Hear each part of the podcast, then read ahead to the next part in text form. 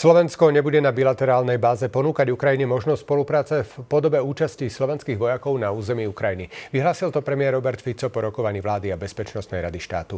Na postoji, s ktorým ide Fico na rokovanie európskych lídrov do Paríža, sa zhodli koaliční partnery. Vláda bude rešpektovať, pokiaľ k vyslaniu vojakov pristúpi niektorý z členských štátov EÚ a NATO. Francúzsky prezident Emmanuel Macron pozval svojich európskych kolegov do Elizejského paláca na schôdzku, ktorú oznámili na poslednú chvíľu. V štúdiu 24 teraz vítam vítam zahranično-politického analytika pána Pavla Demeša a práve k tejto téme e, sa budeme zhovárať. Vítajte Dobrý deň, u nás. Ďakujem za pozvanie. Premiér Robert Fico uviedol, že viaceré členské štáty NATO a EÚ uvažujú, že na bilaterálnej báze teda pošlú na Ukrajinu svojich vojakov. Neuviedol, ale za akým účelom, ako to bude prebiehať. Ako hodnotíte tieto jeho slova no, o programe schôdzky, o ktorom sa ešte ani nehovorí? Tieto posledné vystúpenia Roberta Fica, ktoré prezentoval prostredníctvom natočených videí, sa dajú veľmi ťažko čítať, sú e, plné zavádzania. Si myslím, že takmer sa nedajú komentovať vzhľadom na to, že on si vytvoril nejakú fikciu, do ktorej premieta svoje predstavy o konflikte a o tom, ako čo Slovensko by malo. Vysielanie vojakov na Ukrajinu, to je úplne mimo toho. Určite v Parížská schôdzka o tom nebude.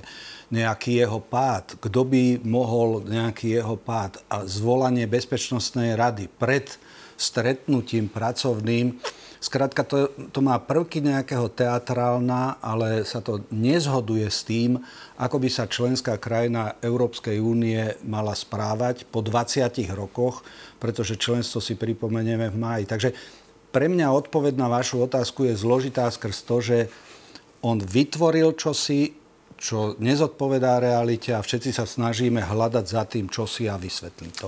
Preto, lebo sme ešte z iných strán vôbec nič nepočuli, nikto nezvolával bezpečnostné rady, ako to je to v prípade Slovenska. Zároveň premiér Fico dnešnému stretnutiu vyčíta, že v rámci TES rokovaní nie je zmienka o nejakom mierovom urovnaní konfliktu. Existuje šanca na niečo také v dohľadnej dobe? Bolo by Rusko ochotné sadnúť si s niektorými európskymi predstaviteľmi za jeden stôl? A keď už sme nejakým spôsobom v rámci našej súčasnej vlády naklonení možno aj počúvať e, Rusko. Mohlo by to byť aj Slovensko, ktoré vycestuje do Moskvy? Nepoznám nikoho v rámci Európskej únie, ale aj celosvetového spoločenstva, ktorý by si neprial mier. Robert Fico s touto tézou o miery toto od začiatku konfliktu stále opakuje, ale ja som mal pocit, že potom, ako skončí volebná kampaň, že sa začne správať ako premiér členskej krajiny EÚ a NATO a nie ako človek, ktorý oslovuje svojich sympatizantov. A toto je práve z tej roviny, kedy on sa pasuje do roli mierotvorcu a tí iní sú za to, aby Slovan zabíjal Slovana. A obvinuje Európsku úniu aj v tých svojich vyjadreniach, že ako keby im nezáležalo na Slovanoch. No ale tak ruský brat Slovan zabíja ukrajinského brata Slovana a z úst Roberta Fica za mesiace sme nemali možnosť počuť, že sa obráti na kolegu Vladimíra Putina prostredníctvom ruského veľvyslanca, požiada ho, aby brat Slovan nezabíjal Slovana. Programom vyhlásení vlády je totiž slovenskej štvrtej vlády Roberta Fica, že Slovensko uznáva teritoriálnu integritu Ukrajiny, aká bola pred anexiou Kryma, Krymu. Keď toto uznávate a brat Slovan napadne brata Slovana, prvá vec by mala, že brat Slovan ukončí to. Robert Fico celý čas šije do Ukrajiny, obvinuje ju, divne očakáva, že by sa mala vzdať a chápe Rusko, ktoré túto nezmyselnú dvojročnú vojnu vedie, ktorú vyše 140 štátov OSN odsudilo. Čiže ak je takýto majster na mier ja očakávam, že v tom Paríži by mohol kolegom v rámci samostatnej, suverennej slovenskej politiky načrtnúť tie kroky, ktoré by k mieru viedli.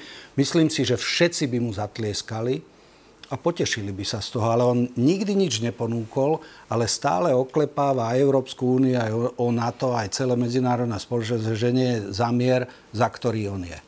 Eh, premiér Robert Fico zároveň zajtra odcestuje do Prahy na summit 2.4. Predsedovia vlád Českej republiky, Maďarska, Polska a Slovenska budú diskutovať o mnohých témach, energetická bezpečnosť, strategická agenda EÚ, ale samozrejme aj toto, o tom, čo sa možno e, bude diať dnes v Paríži.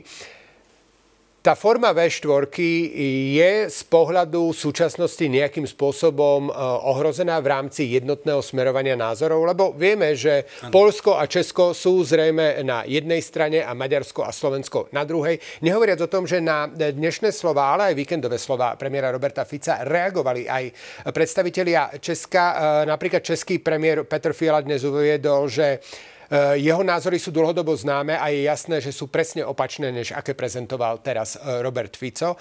Ale zároveň naznačuje, že lepšie je sa spolu rozprávať, než nerozprávať. Sme susedné krajiny, musíme viesť dialog, aj keď si v niektorých veciach nerozumieme.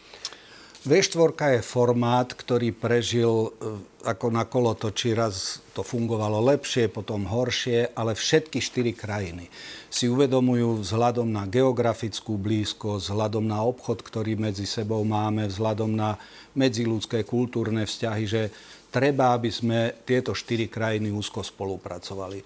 Potom, ako došlo k zmene vo vláde v Polsku a stal sa pre, eh, premiérom Donald Tusk, mimoriadne silný, známy európsky politik. Jeho ministrom zahraničných vecí Radek Sikorský, ktorý už bol ministrom, dlhodobo bol v Európskom parlamente.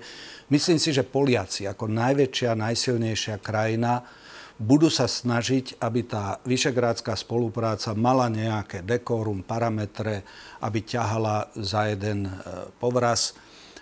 Aj napriek tomu, že Maďarsko a do istej miery aj Slovensko má na viaceré veci iný názor. A ak ste všimnite, Robert Fico navštívil už oficiálne Českú republiku, Maďarsko, ale nenavštívil Polsko.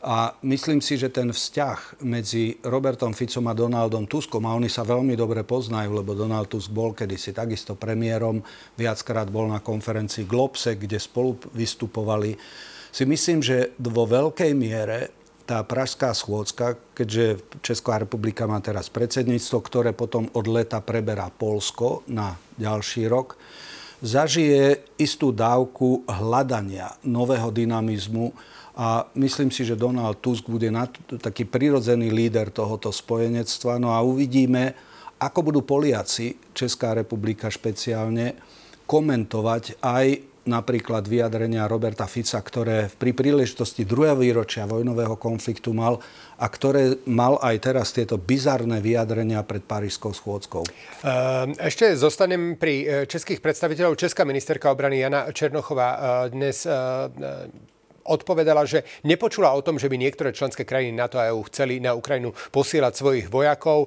Na konferencii v Paríži budú lídry podľa nej určite diskutovať o ďalších formách pomoci Ukrajine. Ako príklad uviedla odminovaciu koalíciu či zapojenie sa do projektu financovania munície, ktorú Česku eh, ktoré eh, Česká republika zháňa po svete. Je, sú možno toto tie konkrétnejšie témy, ktorými sa bude zaoberať Paríž a nie nejaká téma, ktorú od rána nejakým spôsobom alebo od včerajška e, rozducháva na Slovensku Robert Fico? E, myslím si, že toto je racionálna reč, e, tak ako česká ministerka obrany, tak aj žiadny z ministrov obrany, žiadny z ministrov zahraničných vecí túto tému, že ideme vysielať vojakov, to je nejaký výmysel Roberta Fica a on ho bude musieť v Paríži vysvetliť, lebo sa ho to spýtajú. A bude to musieť vysvetliť zajtra v Prahe, lebo sa ho to spýtajú. Čiže on nebude mať možnosť úniku, že tieto témy, ktoré on má pocit, že to tu doma povie a to sa tam ďalej už nedostane, toto je choroba slovenskej samostatnej zahraničnej politiky, že sa zrážajú slová so skutkami a uvidíme, aké skutky vláda urobí, čo sa týka aj vojenskej, ekonomickej, inej pomoci a aké skutky urobí aj čo sa týka budovania solidarity v rámci krajín Európskej únie, Severoatlantickej aliancie pri pomoci Ukrajine. Čiže zatiaľ sa len domnievame, keďže toto nebola plánovaná schôdzka, ale Emmanuel Macron ako vedúca postava súčasnej európskej politiky sa snaží pri príležitosti premýšľania po dvoch rokoch vojny, ktorá nemá svetlo na konci tunela zvolať spojencov premysleť. Na jednej strane, ako vyšleme signál Ukrajincom, že ich nenecháme v tom, a na druhej strane, aký signál vyšle Vladimirovi Putinovi, ktorý sa hotuje teraz na voľby, akože voľby, e, že Európska únia a krajiny západu obstoja, že on týmto štrnganím, zbrojením a podobne jednoducho, že nepoloží krajiny Európskej únie a NATO a nebude ich nejakým spôsobom morálne vydierať, nebodaj ešte ich ako dostávať do stavu, že zdáme sa, lebo Vladimír Putin, ty si nás vystrašil. Pracovné stretnutie nemá byť len príležitosťou na oznámenie nových dodávok zbraní pre Kiev, ale skôr má byť zamerané na hľadanie spôsobov, ako byť efektívnejší na boisku, ako aj o zlepšenie koordinácie medzi spojencami a Ukrajinou. E, je cítiť e, možno, že v poslednej dobe, a to nielen v rámci európskych štátov, ale aj zo strany USA, e, tak verejne slabne tá podpora a nie je to také hlasné, ako to bolo napríklad pred rokom. Jasné. No, ono nik, e, za tieto dva roky sme sa vo viacerých veciach prekvapili. Jedna, prekvapili sme sa, že vôbec vojna začala. Prekvapili sme sa, že Ukrajinci nepodláhli za pár týždňov. Cen to mal byť veľká, rýchla vojenská operácia, obsadenie Kieva, Ukrajiny. To sa nepodarilo. Prekvapili sme sa z toho, že Európska únia, NATO sa boli schopné zmobilizovať. Na začiatku príklad Nemecko za dva roky je úplne iná krajina.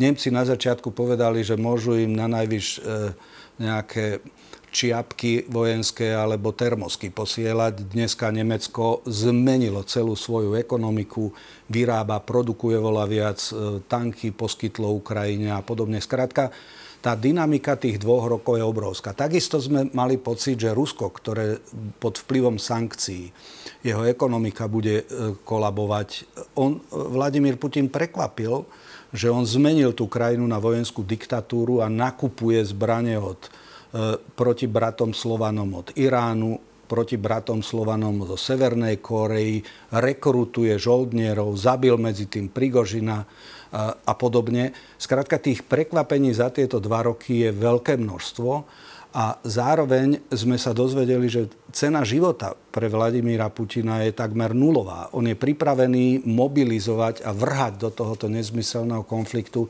10 tisíce ďalších mužov, pár 100 tisíc už tam zomrelo, sto, stovky tisíc ľudí sú zranených, desiatky tisíc, stovky tisíc ľudí z e, Ruska odišlo. Skrátka, Vladimír Putin sa pustil do vabank hry nielen proti Ukrajine, ale aj voči Západu. A toto je to, že Západ teraz, ktorého sme súčasťou, musí premýšľať za danej situácie po dvoch rokoch, ako sa zachovať v pomoci Ukrajine a k odstrašeniu Ruska od ďalších vojnových avantúr. Ale doteraz nejakým spôsobom, aj keď sa možno na začiatku zdalo, že všetky tie sankcie, rôzne balíčky no. e, budú pomáhať k, k oslabeniu Ruska, e, viac menej to koniec koncov nedochádza k tomu a Rusko aj e, naďalej funguje a funguje ako štát. E, Rusi samotní veľmi nepociťujú ten konflikt ako tí občania, ktorí sú tam a ktorí nie sú zapojení do bojov. Zároveň nie všetky krajiny, samozrejme, sveta e, sú teraz proti Rusku a jeho útokom. Ešte stále má e, Rusko dostatok spojencov, aj keď možno nie sú takí hlasní. Vráťme sa ale späť do Európy. E, vy ste už naznačili to, ako sa zmenilo Nemecko, ale niekedy prím v rámci Európskej únie hralo to Nemecko prostredníctvom kancelárky Angely Merkel. Tam sa situácia zmenila, odišla odišla zo svojho postu a je napríklad aj e, to dnešné stretnutie Emanuela Macrona v Paríži nejakou ukážkou toho, že tým hlavným lídrom EÚ e, v rámci krajín a jednotlivých e, vlád chce byť ten Emmanuel Macron a chce on posúvať tie myšlienky ďalej? Áno, potom ako odišla Veľká Británia z Európskej únie, tak e, Nemecko a Francúzsko sa stali dominantné v rámci zahraničnej politiky, v rámci celej Európskej únie a na našom kontinente aj NATO. Emmanuel Macron je dlhšie vo funkcii a je rešpektovanejší ako je e, kancelár e, Scholz. Ale zároveň Emmanuel Macron už dlhšie upozorňoval na to, že Európa sa musí stať e, autonómnejšia aj v oblasti zbrojenia, v oblasti obrany e, a nespoliehať sa tak na Spojené štáty. Toto je téza, ktorú on už razí dlhšie. Samozrejme niekoľko aj politických chýb urobil, kedy obvinil viacerých aj nás z východnej Európy keď tu v Lani bol na Globseku, tak vtedy povedal, že mohol som možno načúvať, ale skrátka Emmanuel Macron je v súčasnosti v pozícii, že je to vnímaný líder v rámci Európy, rešpektovaný aj Nemecký kancelár sa zúčastňuje tejto schôdzky, ktorú e, v Paríži dnes e, zvolal. Takže, ale tu nie je rivalita. Netreba za tým hľadať to, že Nemci a Francúzi, že medzi nimi je čosi, ale v tomto si myslím, že ťahajú za jeden povraz. A zároveň po keď si pozrieme tie údaje, ktoré boli publikované, kto akým spôsobom finančne pomohol za dva roky Ukrajine, tak na prvom mieste sú Spojené štáty, na druhom mieste je Nemecko, na treťom mieste Veľká Británia, až potom idú tie ďalšie krajiny. To znamená, že Nemci sú si plne vedomí, podobne ako Francúzi a ďalšie krajiny Európskej únie, svoje zodpovednosti za to, aby Ukrajina nepadla a mala možnosť sa oslobodiť a rozvíjať ako samostatný štát. To bôž, ak všetky tieto krajiny Európskej únie súhlasili s tým, aby sa s e, Ukrajinou začali prístupové rokovania o budúcom členstve v Európskej únii. Emmanuel Macron už e, dlhšie obdobie zdôrazňuje potrebu akejsi e, strategickej autonómie Európy v bezpečnostných otázkach a bude možno aj toto stretnutie pre neho nejakou možnosťou, ako opäť oživiť tú myšlienku, aby Európa bola samostatnejšia a v minulosti on už hovoril o tej potrebe vytvoriť nejakú európsku armádu. Je Európa e, schopná niečo také vytvoriť a prípadne teraz by bola schopná sa ubrániť, ak by neprišiel na pomoc Spojené štáty napríklad? E, otázka nestojí v súčasnosti tak, aby sa Spojené štáty a Európa, čo sa týka obrany, bezpečnosti, či už v transatlantickom alebo širšom priestore, rozdelili a Američania nech si to robia po svojom a Európa e, taktiež. V súčasnosti skôr prebieha hľadanie delenia rolí medzi krajinami Európskej únie, Spojenými štátmi, Kanadou, členskými krajinami NATO. A zároveň, e, keďže koncom marca si pripomenieme 20. výročie veľkého rozšírenia NATO, ktorého sme boli aj my súčasťou, tak e, v júli bude summit NATO vo Washingtone. A zároveň v novembri sú voľby v Spojených štátoch a Donald Trump mal viacero vyjadrení aj na adresu NATO a na adresu Európy, spojencov, platenia a, tak ďalej. To znamená, že ten tlak na Európanov, aby sme si uvedomili, že bezpečnosť, ktorú sme si mysleli, že, je, že tu žiadna vojna na európskom kontinente nehrozí a Američania garantujú stabilitu, že toto pod vplyvom ruskej agresie a ruskej revizionisticko-neoimperiálnej politiky sa dostáva do iného svetla. Takže dnes prebieha intenzívne rokovanie o spolupráci medzi EÚ a NATO a v rámci NATO o zvýšení príspevku jednotlivých krajín na obranu, ktorá sa uvádzala, že 2% HDP, no len 11 krajín toto robí. Ani, e, znamená, že budeme si musieť... Ani my sme viacej, to dlho nerobili, my, ale teraz ale už sme áno. medzi tými 11, ktoré... Takže e, otázka je skôr, aby Európa si viac zobrala na starosť otázku bezpečnosti, otázku e, prípravy na to, že ak by sme čelili e, nejakej agresii, ktorá sa zdala ne absolútne, že mimo, ale dnes pod vplyvom správania Putinovho Ruska, bohužiaľ sa nám to vstúpilo do životov a nedá sa vylúčiť, že budeme s týmito vojnovými a obrannými vecami sa musieť oveľa viacej zaoberať a oveľa viac do toho investovať. E, samozrejme, Ukrajina e, už e, dlhodobo čaká na príspevky z USA, ktoré neprichádzajú, pretože tých 95 miliard dolárov, ktoré Spojené štáty vyčlenili na pomoc krajinám, nie je to len Ukrajina, ale aj ďalšie vo svete, kde sa nejakým spôsobom zapája do tej politiky tak, a konfliktov, tak americký kongres musí schváliť v oboch snemovniach tento balík. Tá prvá Senát prešiel, snemovňa reprezentantov, tam to stojí. A nevedno povedať, kedy tento balík Američania schvália. V snemovni je väčšie zastúpenie republikánov a je tam väčšia šanca, že sa to bude odkladať a nemusí to trvať len dní, týždne, môže to dokonca trvať mesiace. Čiže Ukrajina nemôže veľmi očakávať, že tie príspevky z USA prídu ich smerom. Preto asi e, sa bude viac a viac pozerať práve na Európu. Áno. Je to tak. Teraz to pozastavenie je do 28. februára, kedy sa znovu zídu zákonodárci a budú rokovať. Musíme si uvedomiť, že v Spojených štátoch je zložitá vnútropolitická situácia, pretože je v plnom švungu predvolebné zápolenie a republikáni a demokrati hľadajú spôsob, ako napomôcť e, svojmu kandidátovi, v tomto prípade Joe Bidenovi, ktorý je v úrade a zároveň Donaldovi Trumpovi, ktorý evidentne už ho nikto neohrozí z tej e, republikánskej strany. E, no a takže takéto vyjednávanie, taktizovanie je už súčasťou vnútropolitického zápolenia. Môj odhad je, že Spojené štáty nájdu spôsob, ako Ukrajine pomôcť, ako jej pomáhať ďalej a odblokujú trochu toto stranické, tieto šachmaty, ktoré sa tam teraz dejú ale Európa, a preto aj tá dnešná schôzka v Paríži je dôležitá, aby signalizovali Spojeným štátom, že sme si plne vedomí jednak tej líderskej úlohy, ktorú Americké, Spojené štáty majú, ale zároveň zvyšujeme svoj nielen záujem, ale aj vklad do tohoto. A to si myslím bude veľmi dôležité aj pre tú americkú debatu, keď budú môcť sa odvolať na to, že Európania oveľa viacej, ktorí sú v priamom dotyku s tou vojnovou e, zónou, že do toho idú ďalej. Ale môj odhad je, že e, Amerika nájde spôsob v pomoci Ukrajine pokračovať. E, v čom si myslíte, že Západ v rámci tých prvých reakcií najviac, najviac podcenil Rusko a prečo po dvoch rokoch od začiatku konfliktu na Ukrajine ani nevidíme vôbec nejaký koniec. No, e, toto je veľmi zložitá otázka. Bolo množstvo analýz v súvislosti s druhým výročím, že čo sme sa dozvedeli o sebe, o Ukrajincoch, o Rusoch, o inštitúciách.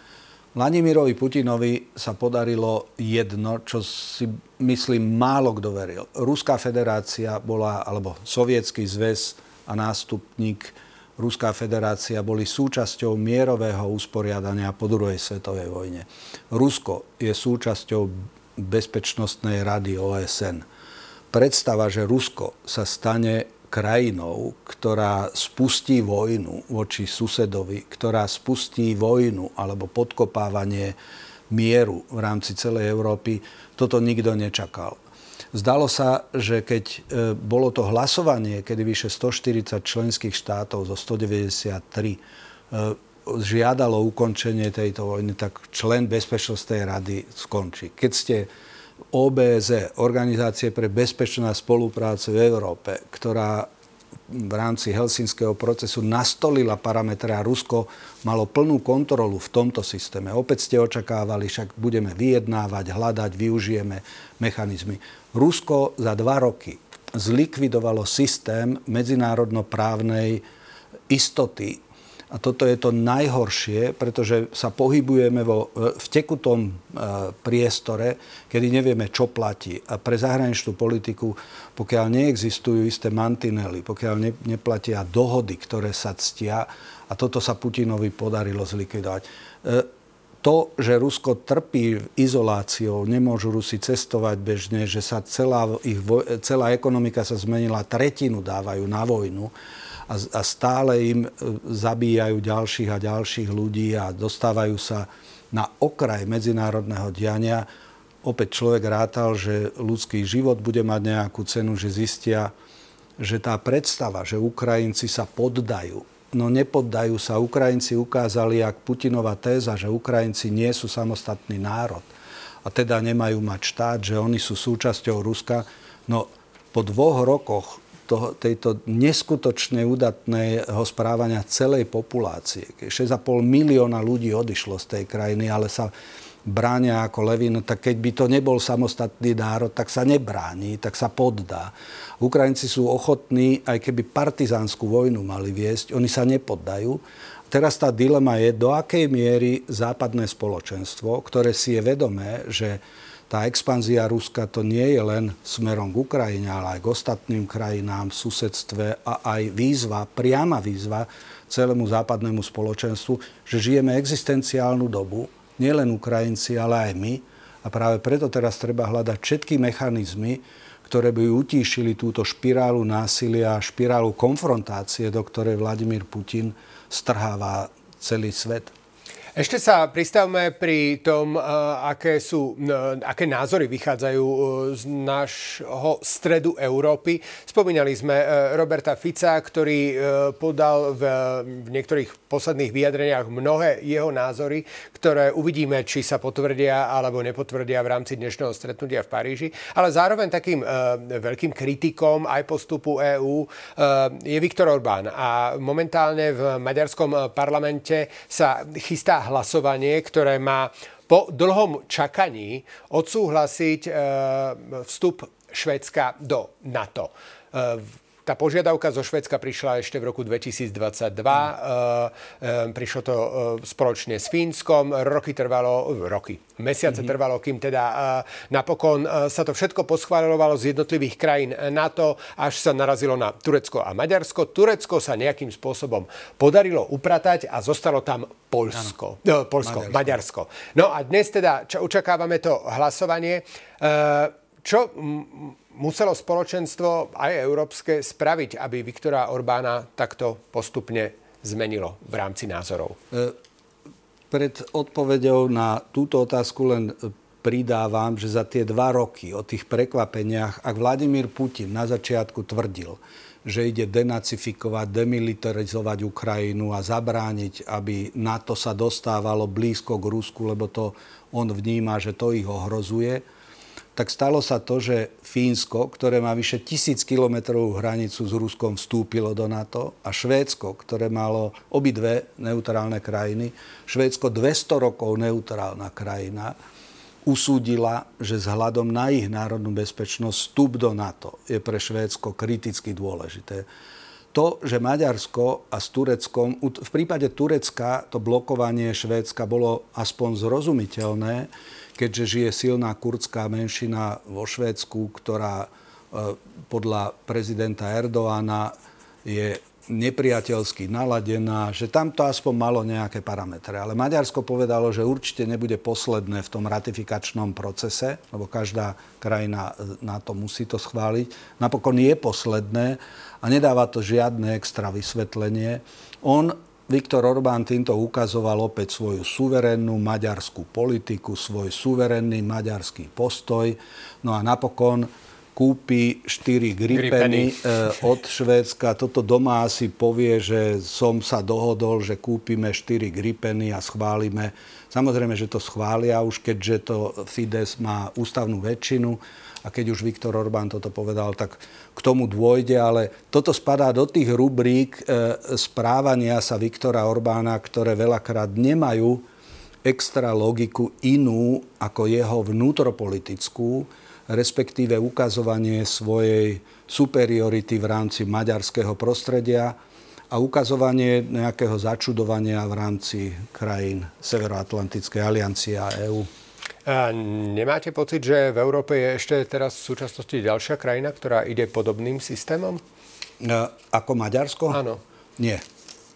Čiže uh, Myslím... Slovensko momentálne tie kroky, ktoré sa tu dejú, uh, jednoducho nevnímate. Takže aj my sa snažíme nejakým spôsobom na seba ukazovať a že možno jedna politika je tá, ktorú robíme na v Bruseli a v, v Európe a druhá je politika tá, ktorú máme tu vo vnútri štátu? Áno, rozumiem, teda ako revidujem svoju rýchlu odpoveď na vašu otázku.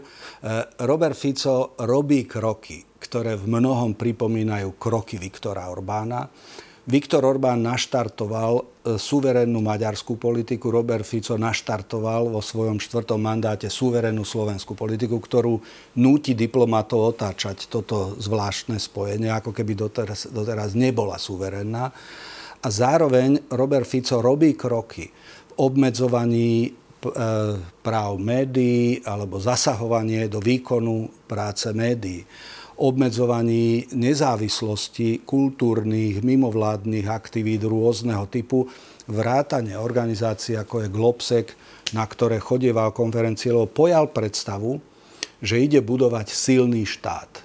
A tejto svojej predstave budovania silného štátu sa snaží podriadovať kroky smerom dovnútra našej krajiny, ale môj odhad je, že Viktor Orbán robil toto oveľa dlhšie, mal iné politické prostredie preto, ako má Robert Fico. E, slovenská verejnosť e, bude oveľa viac mu pripomínať, že on nie je majiteľom krajiny, jeho ministri nie sú majiteľmi ministerstiev a médiá majú svoju slobodu a keď bude treba o ňu zabojovať, tak zabojujú. Podobne ako aj mnohé iné mimovládne organizácie, ktoré on má pocit, že on ich bude rozsortírovávať na dobré a zlé, slovenské, protislovenské a podobne.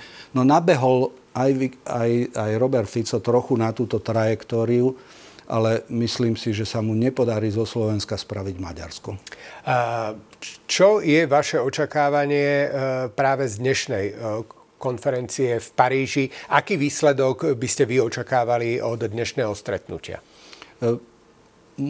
Z toho, čo vieme, lebo však e, veľmi málo a vieme to isté, či ste novinári alebo sme analytici, že e, toto stretnutie sa koná za účelom vyslania tých dvoch signálov. Jeden signál Ukrajincom, že sme na jednej lodi, budeme spolu, a druhý signál, ktorý pôjde do Kremla, že e, Európska únia, krajiny Severoatlantické aliancie si nenechajú podkopávať morálku akcieschopnosť a budeme čeliť tomuto, čo si Vladimír Putin s patriarchom Kirilom vymysleli ako svetú vojnu, ktorá sa vedie proti Rusku.